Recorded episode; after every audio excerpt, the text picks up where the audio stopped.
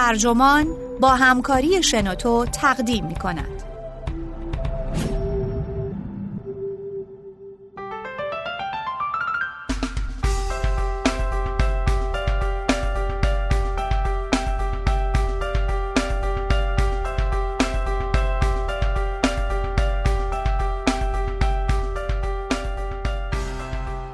درباره فواید و مذرات کمرویی نویسنده مگان گابر. مترجم مهدی زلقدری منبع آتلانتیک. ترجمه شده در وبسایت ترجمان. گوینده اکرم عبدی.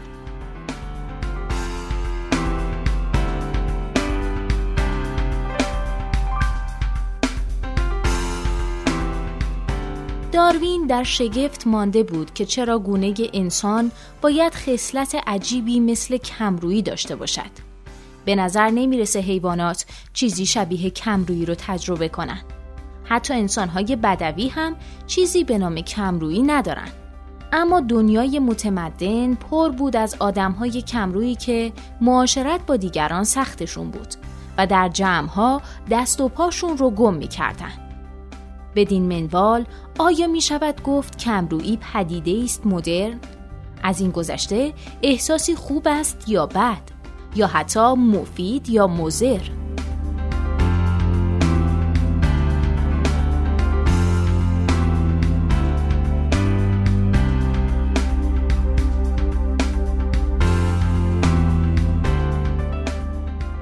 مانور هایملیک نزدیک به پنجاه سال قدمت داره این اقدام درمانی توسط دکتر هنری هایملیک به وجود اومد و چون جان خیلی را از مرگ نجات داده اقدامی ارزشمند تلقی میشه. اما شاید این مانور به اندازه کافی هم موفق نبوده. این مانور ساده و عالی یک عیب بزرگ داره.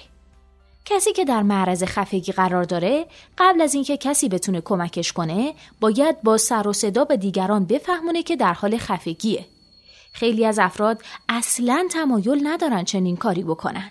دکتر هایملیک با افسوس زیادی بیان می‌کنه که چگونه گاهی اوقات سرشت آدمی می‌تونه تهدیدی برای زندگی خود اون بشه. کسی که در معرض خفگیه از اینکه در این مخمسه گیر افتاده خجالت زده میشه. بلند میشه و بدون هیچ جلب توجهی محیطی رو که درونه ترک می‌کنه. میمیره و یا اینکه به مغزش آسیب های دائمی وارد میشه. اتفاق بدی در حال وقوعه. نذارید دیگران آن را ببینن. تو باعث شرمندگی اونها و خودت خواهی شد. این تکانه است که اثری کاملا معکوس داره و درک اون به نحو فوق‌العاده‌ای آسانه. خود آگاهی چیز قدرتمندیه. با این همه حتی در جنونآمیزترین و هولناکترین لحظات هم چیزهای بسیاری وجود داره که به نظر می‌رسه مطلوبتر از علم شنگ به پا کردنه. کمرویی این احساس یگانه که شامل چیزهای متفاوتی از جمله دست پاچگی، کم جرعتی، ترس از ترد شدن و بیزاری از ایجاد مزاحمته علا رقم شیوع بسیارش همچنان رازآلود و مبهمه. آیا کمرویی صرفا یک احساسه؟ آیا وضعیتی است حاکی از شخصیت افراد؟ آیا شکلی از استرابه؟ کمرویی اگرچه برای برخی همراهی همیشگی است و قلیانات و علائم اون حاکی از نوع سختی از یک بیماری مزمنه می‌تونه حتی بر اجتماعی ترین و مقبول ترین افراد به یک باره بدون هیچ هشداری مستولی بشه. وقتی در آسانسور با غریبه روبرو میشید این حس می‌تونه در لبخندی بی صدا آشکار بشه. یا درست قبل از اینکه پرده های نمایش کنار بره در دستان خیس از عرق، دلاشوب و تهوع و میل به فرار به هر جای دیگری غیر از مکانی که در آن هستی بروز و ظهور پیدا کنه. یا می‌تونه در احساس خفگی در گلو، بسته شدن راه نفس، سرگیجه یا این حس که همه به تو زل زدن ظاهر بشه. در این شرایط تنها چیزی که می‌خوای اینه که از شر همه اینها خلاص بشی. کمرویی اساسا حیولایی بی ملاحظه است یا اونطور که جو موران مورخ در کتاب آدمهای کمرو راز دوام خجلس بیان می‌کنه حیولای بیملاحظه‌ایه که در طول تاریخ همدمی قابل اعتماد اگرچه نامرئی برای بشر بوده. امروزه کمرویی در ایالات متحده عمدتا با آشفت بازاری از وضعیت‌های مشابه و متداخل پیوند خورده. از رفتارهای خجولانه مقطعی گرفته تا دست پاچگی های کلی از ترس از صحنه گرفته تا اختلالاتی که راهنمای تشخیصی و آماری اختلالهای روانی اونها رو اختلال استراب اجتماعی می‌دونه. به نظر می‌رسه این بیدقتی و گستردگی پر بیراه هم نیست. موران میگه کمرویی وضعیت یا ویژگی شخصیتی واحدی نیست بلکه امری است که بر زندگی انسانها در همه سنها، فرهنگها و کشورها تأثیر می‌ذاره. کمرویی برخی مواقع می‌تونه بلا و مصیبت باشه. بلایی که به تصدیق دکتر هایملیک گهگاه ممکنه مرگبار هم باشه. موران استدلال می‌کنه که کمرویی می‌تونه موهبتی بزرگ هم باشه. میل به درونگرایی راه رو برای تفکر مبتکرانه نابغه های خلاق که میل به اجتناب از پرگویی دارن باز می‌کنه. کتاب آدم های کمرو اثری است که تاریخچه جامعی از این مسئله رو ارائه می‌کنه و سویه های انسان شناسانه و جامعه شناسانه کمرویی رو میکاوه و نظرات زیمل، سنکا و سونتاک درباره عدم اعتماد به نفس رو بیان می‌کنه. علاوه بر این این کتاب حاوی مجموعه ای از بیوگرافی های کوتاه آدم که در درجات مختلف تحت تاثیر این مسئله بودند. موران میگه آلن تورینگ اغلب اوقات همون قدر که عجول و بیپروا بود خجول هم بوده. موران در کتابش به شکلی درخشان اشاره می‌کنه که آگاتا کریستی به طرز غمانگیزی کمرو بوده. شارل دوگل هم به همین ترتیب در زمانهایی که رهبری کاری رو به عهده نداشته خجول و کمرو بوده. استیون پاتریک موریسی خواننده و نوازنده بریتانیایی هم در زمانهایی که موسیقی کار نمی‌کرده کمرو بوده. لوسیوس لیسینیوس کراسوس کنسول امپراتوری روم و مربی سیسرون هم اعتراف کرده که قبل از ارائه هر سخنرانی تا سرحد مرگ میترسیده. پریمولوی به فیلیپ راس درباره کمروی خودش گفته.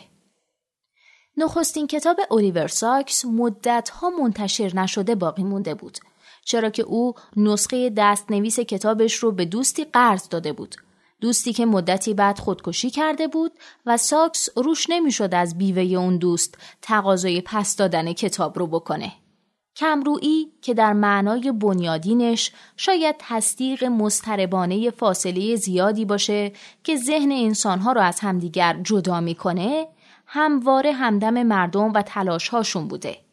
شاید ما خودمون رو در شمار بزدلان بزرگ قلمداد نکنیم. اونطور که روانشناس فرانسوی لودویچ دوگا علاقه داره برخی رو اینطور بنامه.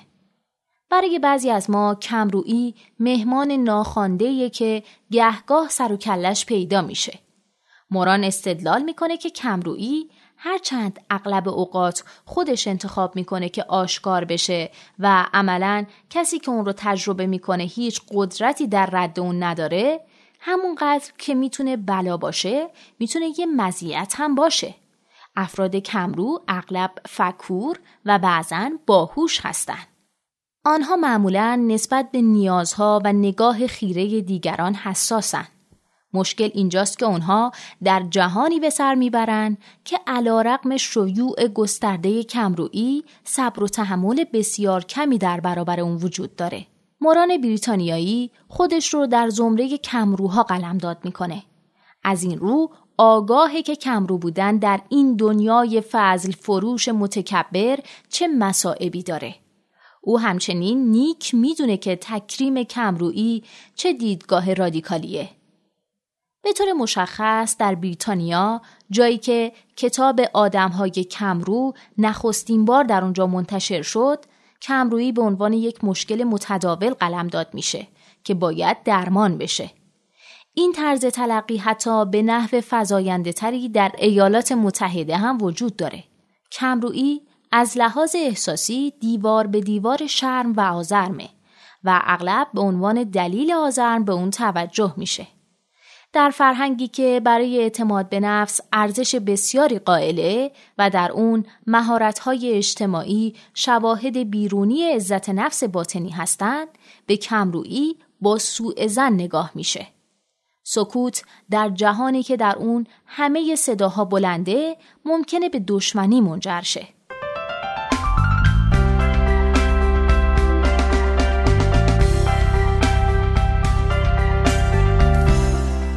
در سال 1997 در شهر کاردیف ولز دانشگاهیان گرد هم اومدن تا اولین کنفرانس بین المللی کمرویی رو برگزار کنند. فیلیپ زیمباردو روانشناس برجسته در اون کنفرانس استدلالی مطرح کرد که هم تعجب آور بود و هم تحریک آمیز. او گفت کمرویی داره به یک اپیدمی تبدیل میشه.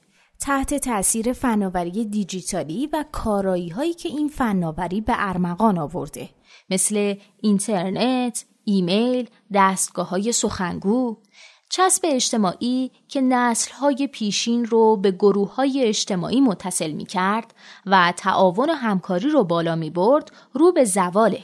دیدگاه های زیمباردو که برآمده از آزمایش زندان استنفورد اون بود حالا مسیری تازه پیدا کرده بود. او با جلب توجه دیگران به یافته های شری تورکل و رابرت پاتنم شروع به ابراز نگرانی نسبت به فناوری کرد. او گفت همه راههایی که انسانها ابدا کردند تا از یکدیگر دوری کنند نهایتا به وخیمتر شدن موزل کمرویی منجر میشه. او در آن زمان پیش بینی کرد که در سال 2000 شرایطی پدید میاد که میشه یک روز رو بدون سخن گفتن با هیچ انسان زنده ای سپری کرد. زیمباردو هشدار داد که ما در حال ورود به عصر نوین یخبندان هستیم. باید منتظر ماند و دید که آیا شبکه جهانی اینترنت ما رو آزاد خواهد کرد یا اسیر و دربند. اما موران اظهار می‌کنه که عصر نوین یخبندان در جایگاه یک مفهوم به نحو نظاممندی به ایده های سنتی موجود درباره ماهیت کمرویی تلنگر زده. یعنی اینکه کمرویی صرفاً پاسخی عاطفی به دیگران نیست بلکه به طور خاص پاسخی عاطفی به شرایط زندگی مدرنه. در این خانش از تاریخ انسان کمرویی هم یک حسه و هم تا حدودی یک پدیده نوظهور.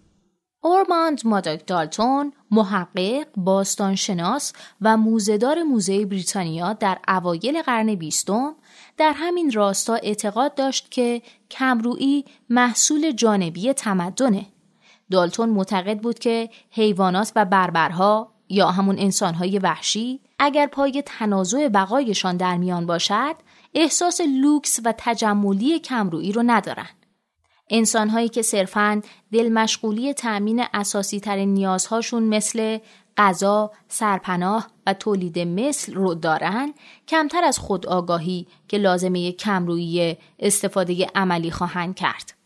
چارلز داروین کسی که در سرتاسر سر کار خودش نسبت به عواطف و احساسات حیوانات علاقمند بود نسبت به تکامل کمرویی گیج و سرگشته بود او کمرویی رو وضعیت قریب ذهن نامید. داروین اظهار شگفتی می کرد که چگونه تکامل شرایطی رو برای انسان به ارث گذاشته بود که در طبیعت استفاده کمی داشت. بخشی از این شگفتی داروین به این دلیل بود که اون خودش گاهی اوقات به شدت از کمرویی رنج می برد. در دیدگاه دالتون کمرویی نتیجه بلافصل تمدن نبود. بلکه یکی از محصولات جانبی اون بود. زندگی به مسابه نوعی صحنه بیپایان نمایش زیسته میشه. البته این ایده برآمده از نظرات اروین گافمن یا همکار جامعه شناس او نوبرت که در همون زمان استدلال مشابهی کرده بود که کمرویی مسئله مدرنه نبود بلکه دالتون این ایده رو با تمرکز بر گروه بزرگی از انسانها به دست آورد که تا حدی مسئول برخواستن همه خدعه و مکرها دانسته می شدن. یعنی زنان. دالتون اعتقاد داشت که گرایش زنان به تبدیل زندگی به مجموعه از صحنه های نمایش شرایطی خلق خواهد کرد که در اون شرایط نمایش ها می‌تونن شکست بخورن. بنابراین کمرویی که در بین بسیاری چیزهای دیگه نوعی آگاهی خود آگاهه یکی از راه های بسیار زیادیه که در اون تعاملات انسان می‌تونه به خطا بره. ایده های دالتون همچنان زندن.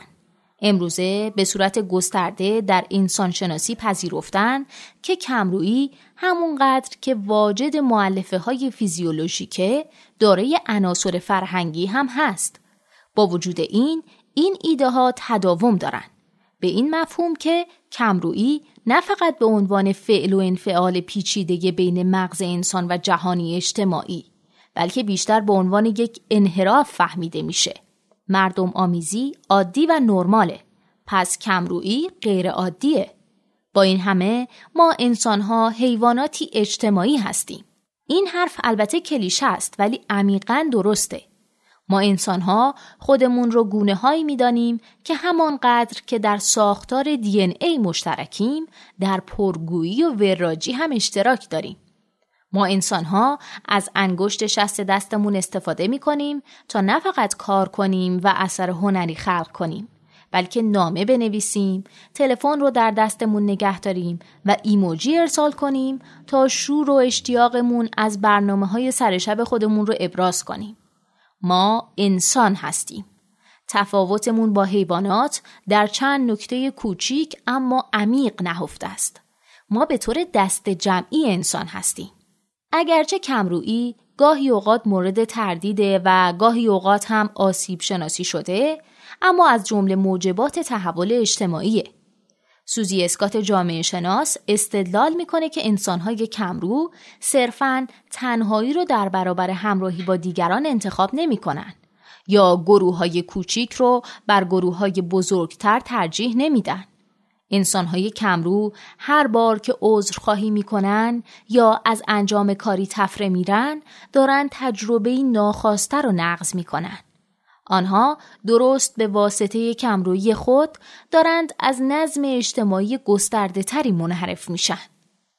بنابراین انسان کمرو و این عدم اعتماد به نفسی که از خودش به نمایش می‌ذاره مزنونه. توماس براون فیلسوف انگلیسی در حالی که معتقد کمرویی با دست پاچگی پیوندی وسیق داره به کمرویی به عنوان شرم روستایی ارجا داده. پلوتارک ترجیح می‌داد که کمرویی رو فقدان تایید و حمایت در نظر بگیره. هنریک ایبسن کسی که به نحو افراطی میخارگی می‌کرد تا بخشی از کمرویش رو درمان کنه سردی هموطنان نروژی خودش رو محکوم می‌کرد و می‌گفت نروژی ها از کمرویی روح رنج می‌برند. جین آستن در نامه طبق معمول کنایه آمیز به خواهرش کمرویی رو درون حوزه گسترده تر خلق و خوی و بیماری های طبیعی جای می‌داد. زیگمون فروید کسی که صحبت کردن رو نوعی درمان و خیر اجتماعی می‌دونست نسبت به کمرویی مزنون بود. او کمرویی را مدرکی برای خودشیفتگی رانده شده محسوب می کرد. کمرو بودن به خاطر همه این مطالبی که بیان شد صرفا به این معنا نیست که وارده مهمونی بشید و مستقیما به گوشه برید و در کنار دیواری پناه بگیرید یا اینکه قبل از برداشتن تلفن دهها بار سلام علیک کردن رو تمرین کنید یا حتی وقتی به حضار نگاه می کنید. حتی وقتی هم که تصور می‌کنید اونها حاضرند از روی فرمان برداری از شما لباسهاشون رو از تن خارج کنن حس آشنای گیر افتادن در چنگال ترس و وحشت به سراغتون بیاد. کمرویی بد فهمیده شدن هم هست. عموما دیگران برداشت غلطی از انسانهای کمرو دارن و اونها رو به اشتباه، سرد، بی تفاوت، مغرور یا کسانی که همچون دختر بچه ها خجولن تلقی می‌کنن. برخی اوقات دیگران به شدت در مورد انسانهای کمرو دچار سوء تعبیر میشن. روانشناس آمریکایی جویسیا مورس در اوایل قرن بیستم بر این باور بود که بین کمرویی و حماقت ارتباط ذهنی وجود داره. تام ولف نویسنده‌ای که نیک وقتانه از موهبت برونگرایی برخوردار بود فقدان شدید اعتماد به نفس اجتماعی در ویلیام شاون ویراستار درخشان و محبوب نیویورکر رو به سخره می گرفت و از این کار لذت می برد.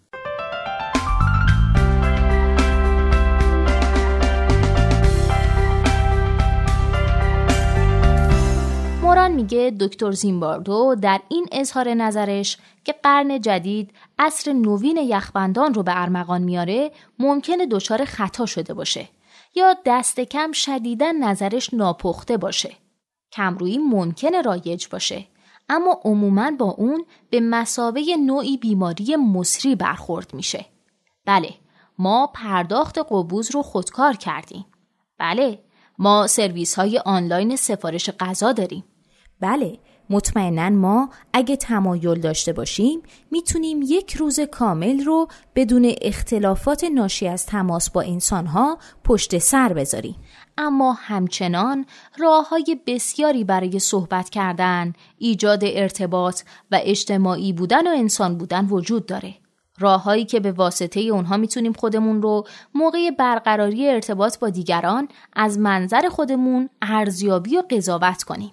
هرچند جهان در حال حاضر پوشیده شده از کابلهای سرد اینترنته اما به اندازه گذشته گرم و شلوغ و پرسر و صداست و شاید حتی واقعا بیش از گذشته. جهان دست کم در ایالات متحده عموما به کسانی گرایش داره که تمایل دارن اون رو با شور و شوق و صدا پیوند بدن. این همون پارادوکسیه که به کتاب انسانهای کمرو روح میده. کمرویی وضعیتی کاملا عادی و نرماله که علا رقم همه مطالبی که بیان شد باید همچنان عادی سازی بشه. موران در کتابش با استفاده از های متفکران باستان و میراثداران بعدی اونها کوشیده اثبات کنه که او در جایگاه فردی کمرو چقدر خوب کمرویی رو شناخته و با اون زیسته. جهان علا رقم همه گام های مثبتی که در راستای پذیرش و بهبود کمرویی برداشته همچنان به کمرویی مهربانانه نگاه نمی‌کنه. کتاب انسانهای کمرو از این جهت که بیان می‌کنه اگه انسانهای کمرو کمی بیشتر خودشون رو نشون بدن و کمی بیشتر اعتماد به نفس به خرج بدن شرایطشون بهتر خواهد شد یادآور کتابیه که سوزان کین در سال 2012 با عنوان ساکت قدرت درونگرایان در جهانی که از صحبت دست نمی‌کشد منتشر کرد. انسانهای کمرو کمرویی رو وضعیت عاطفی رایجی می‌دونن. اما به نحو تلویحی و به دفعات جهانی رو که با این وضعیت با تردید، سوء زن و سردرگمی رفتار می‌کنه محکوم می‌کنن. بنابر گفته کین از اونجا که مدرسه ها و کسب و کارها عموماً برای افراد برونگرا ساخته شدن چون در واقع اغلب خود این افراد اونها رو ساختن بنابراین ساختارهای اجتماعی عموماً و به نحو مفرتی بیشترین انتباق رو با زرق و برق و سر و صدا دارن. پس تا حدودی چرخهایی که جیر جیر می‌کنن اولویت فرهنگی پیدا می‌کنن و به نحو خاصتری نه تنها فرهنگ آمریکایی نسبت به گذشته راه های بیشتری برای صحبت کردن پیشنهاد میده بلکه گرایش داره تا بر صحبت کردن به مسابه یک زندگی مدرن تاکید کنه. بسیاری اینطور فرض می‌کنن یا امید دارن که ارتباطات خوب و پایدار به سرمایه گذاری های موفق در کسب و کار، روابط عاشقانه موفق و عملکرد آموزشی مطلوب کمک خواهد کرد. برونگرایی ما رو نجات خواهد داد. پسترهایی که کار جمعی و مشارکت با دیگران رو تبلیغ می‌کنن به ما تماشا کنندگانشون یادآوری می‌کنن که کار جمعی خوبه و در تیم هیچ منی وجود نداره. قایق سوارانی که در حال پارو زدن هستند حقیقتا استعاره عالی از زندگیه. آنها به نحو کارآمدی به این نکته اشاره می‌کنن که به تیم بپیوندید. سوار قایق بشید. با این همه شاید همه ما کمی بهتر عمل خواهیم کرد اگر فقط کمی بیشتر با کسانی همگام بشیم که ترجیح میدن دست کم بعضی اوقات به تنهایی پارو بزنن. شاید عملکرد مطلوب تری خواهیم داشت اگر با سعی صدر و دید بازتری به آنچه کاریزما، خلاقیت و کامیابی اجتماعی رو می‌سازه نگاه کنیم. شاید همه ما باید نصیحت موران رو گوش کنیم که انسانها اساساً و به نحو فطری حیواناتی اجتماعی هستند.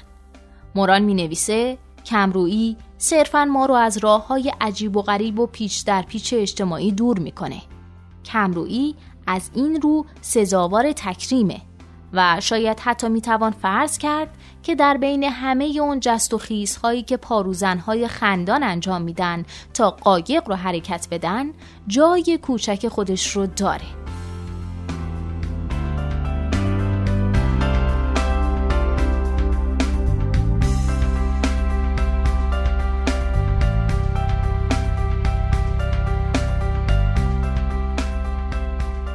این پادکست اینجا به انتها رسید. ممنونم که با من همراه بودید. اگه شما هم ایده ای دارید که فکر می‌کنید می‌تونه برای بقیه جالب باشه او رو در قالب یه فایل صوتی با بقیه دوستاتون در اپلیکیشن و یا سایت شنوتو به اشتراک بگذارید. ممنونم.